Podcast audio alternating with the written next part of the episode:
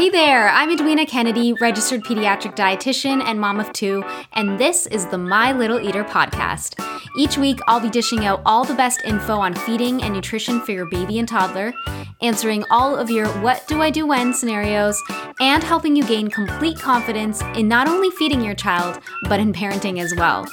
Every episode is filled with actionable and proven feeding strategies delivered by a mama and a feeding expert who's been there and done that. I hold your hand and I take you step by step through all stages of feeding while showing you how to implement what I teach you so that you can raise a happy and healthy little eater of your own. Let's do this.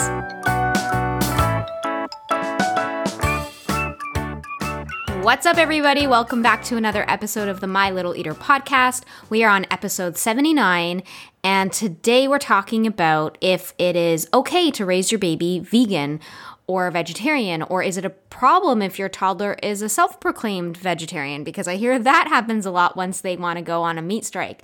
And I am going to be answering all of these questions today, and I want to give you all of the deets around whether it's okay from a health perspective to, you know, raise your baby or toddler on a plant-based diet. And for clarification, when I do say plant-based diet, what I do mean is vegan or vegetarian. So not just somebody who eats a lot of plants, which is awesome, but what we're talking about today is specifically eliminating meat and or dairy from the diet. So for me, no matter what lifestyle my clients live, I am always trying to inspire the the decisions that they make and the foods that they put on their plate. And that includes upping their vegetables and fiber, along with increasing the amount of leafy greens, aka being more plant-based. So I'm always trying to get people to be more plant-based, if you will. But specifically for this podcast, when we're talking about plant-based diets, we're talking about kids who do not eat meat, eggs, dairy, or seafood. Okay, so not just having a lot of veggies in their diet. So I hope that's clear. And before I get into uh, a lot of that kind of meaty info,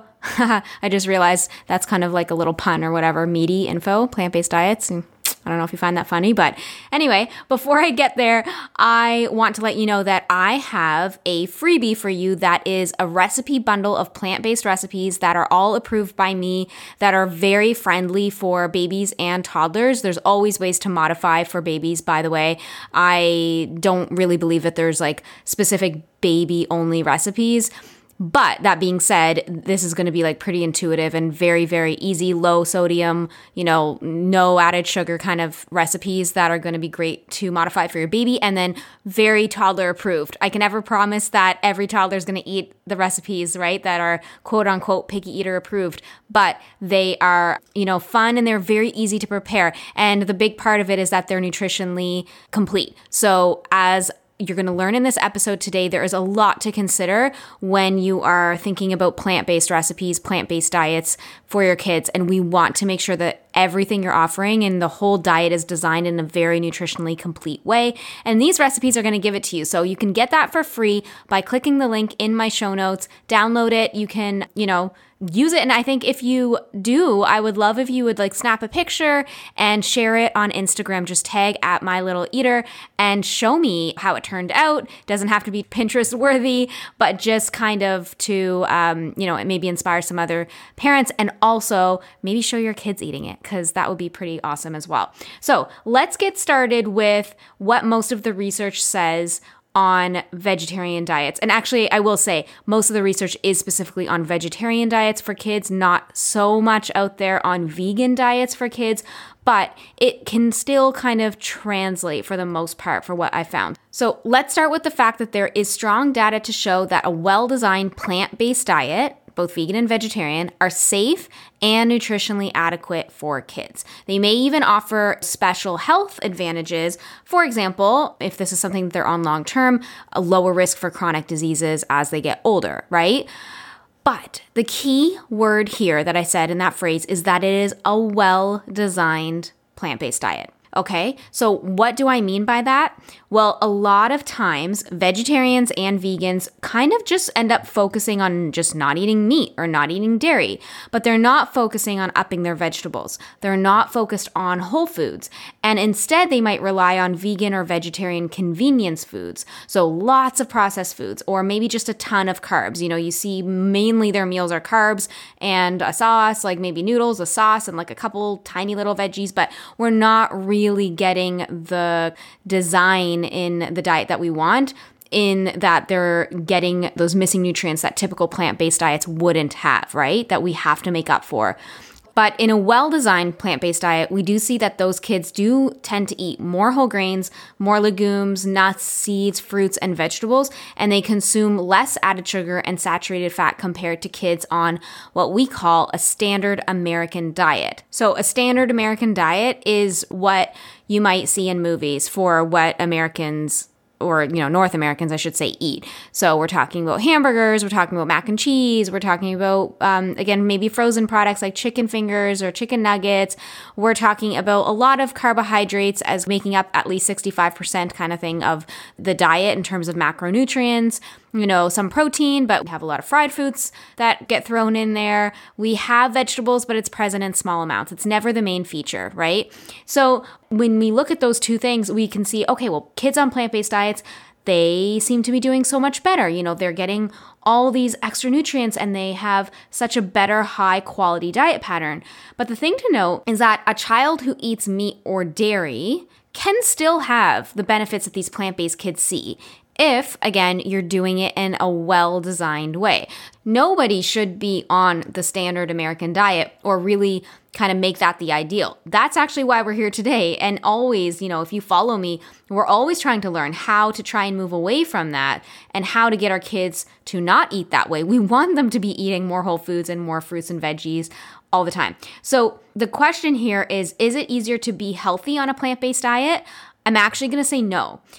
And you're going to learn a lot more about why in a sec. But a well-educated parent who gives their kids a well-designed plant-based diet can definitely be very healthy, assuming obviously that your child eats everything that you serve them.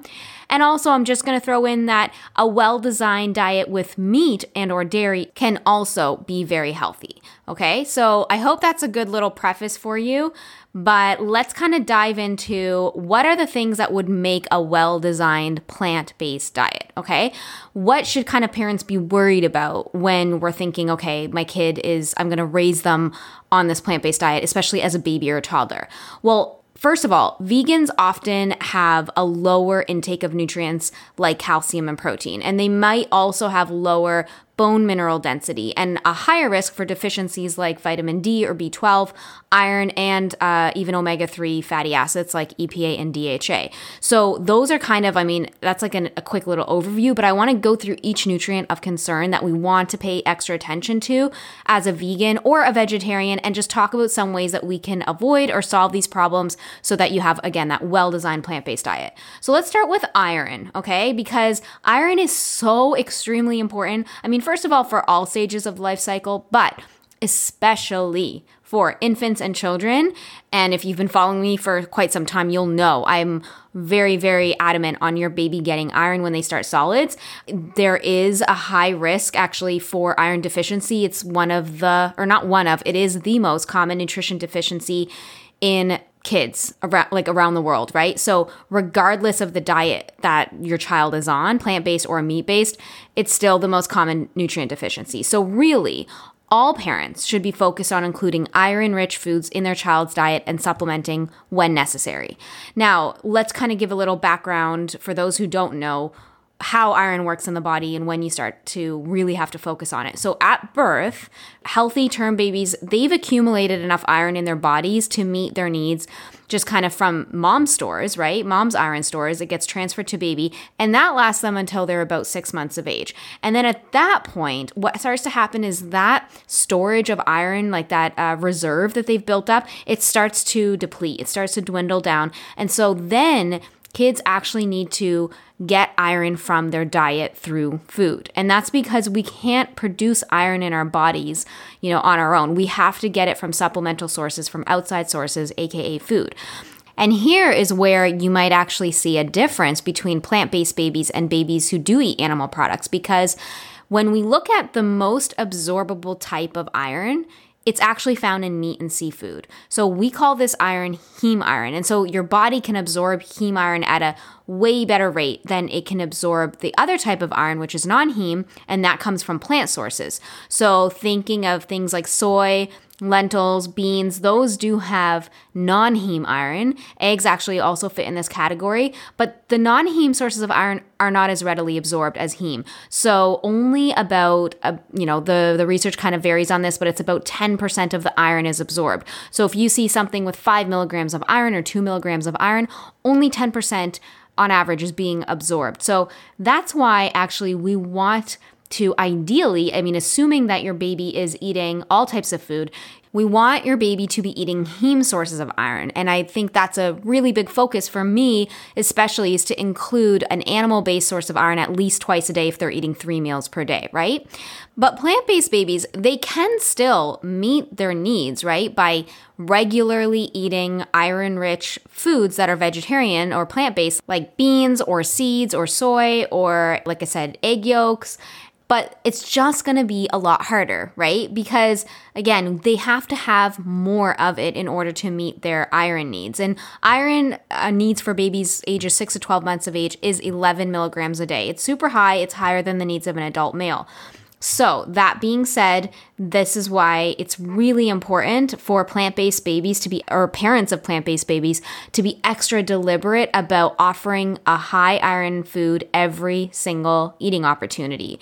And I also recommend that they have their iron levels tested at twelve months of age, which is standard practice in the U S, but I think only in the U S. I know in Canada, it's not standard practice. It's not something that would be recommended by your doctor. Like, you would have to ask and kind of push for that. And I feel like in most of the rest of the world, I don't know for sure, but it isn't standard practice. So that is something I recommend, especially if you have a plant-based baby.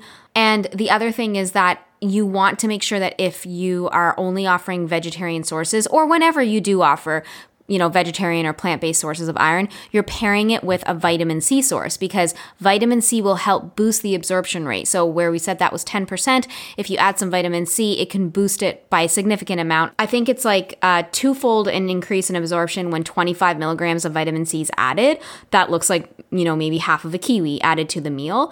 And it can increase the absorption rate by three to sixfold when fifty milligrams of vitamin C is added to the meal. So that could be something like half a cup of strawberries or a quarter cup of red peppers. If you add that to a meal, let's say that has beans in it, you're going to boost the iron absorption significantly. So that's something I always recommend doing for a, a baby or a toddler on a plant-based diet.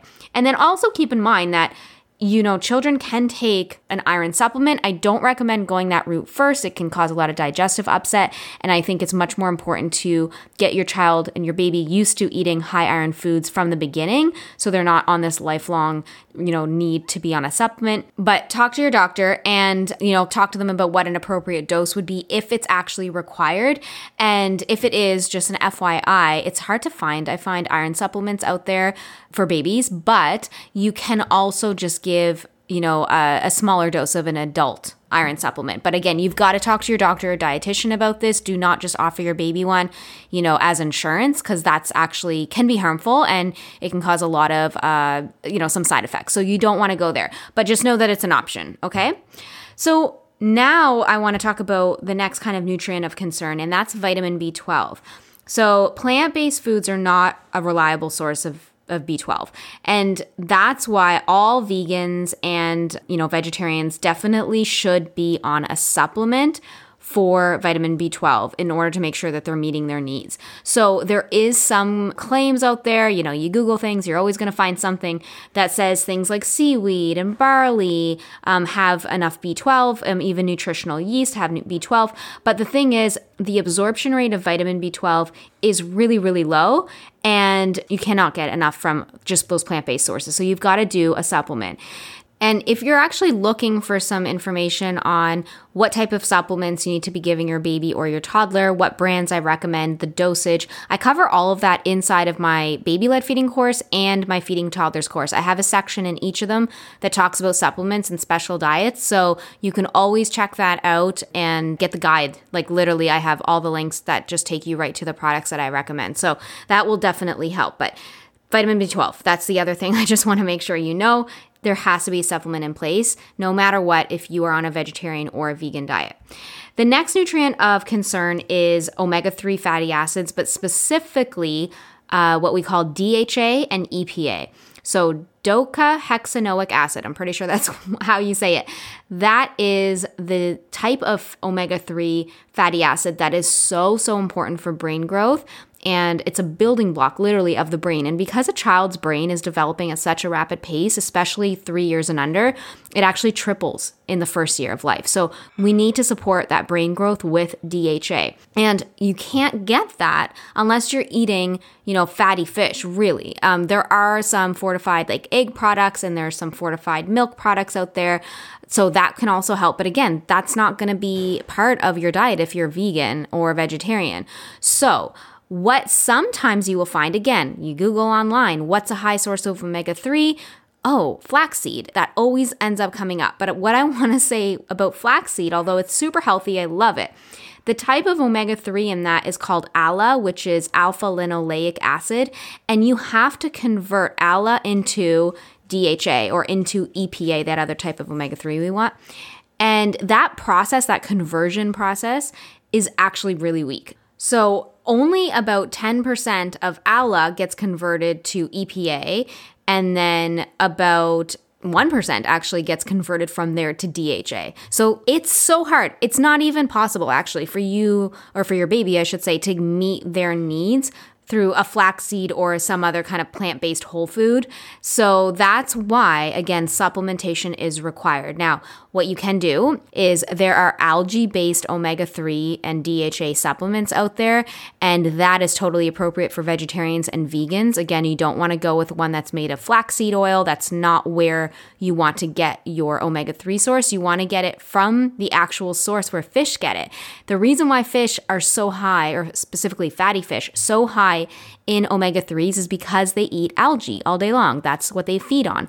And so that D H A and that omega three builds up in their skin and or, you know, their meat, and then we eat it and then we get it. So if you just go straight to the source, you get an algae-based omega three supplement, then you are going to be totally covered. So I also have recommendations for that in that supplement guide in each of my courses. But I will say also, if you want, you can check out my Amazon shop. I will link that in the show notes as well. I have a Canadian one and an American one. And in there, I also have a bunch of supplement recommendations. So check it out. And just kind of nice to know anyway, which ones are totally dietitian approved. But I still think, you know, when it comes to dosage and things like that, talk to your doctor, talk to a dietitian, just make sure you're doing it right and there's no risk of overdose for anything. With omega three, I will say there's no real risk of overdosing unless you're like guzzling a whole bottle. But um, yeah, just be careful, okay? Talk to your doctor. Now, the next thing that you want to think about on a vegetarian or vegan diet is calcium. Because calcium, especially in infancy, again, it plays such a large role in how their bones form, like their skeleton literally develops. And calcium absorption is actually really high in infancy. And, you know, you, they get a lot of calcium through breast milk and in formula. So that's awesome. But again, once it comes to starting solids at six months of age or so, their calcium needs actually increase to two hundred sixty milligrams per day until they reach one year of age. And then it goes up to seven hundred milligrams per day. So that's a really important time. Like, we need to be making sure they're getting in calcium. Now, there are some, actually there's quite a bit of calcium-rich foods out there. Things like an organic, non-G M O tofu. That's going to be a great option. And then the other one that's going to be super easy is like a fortified almond milk or a fortified oat milk, something like that that's fortified with calcium. That's going to be a really easy way to get that in.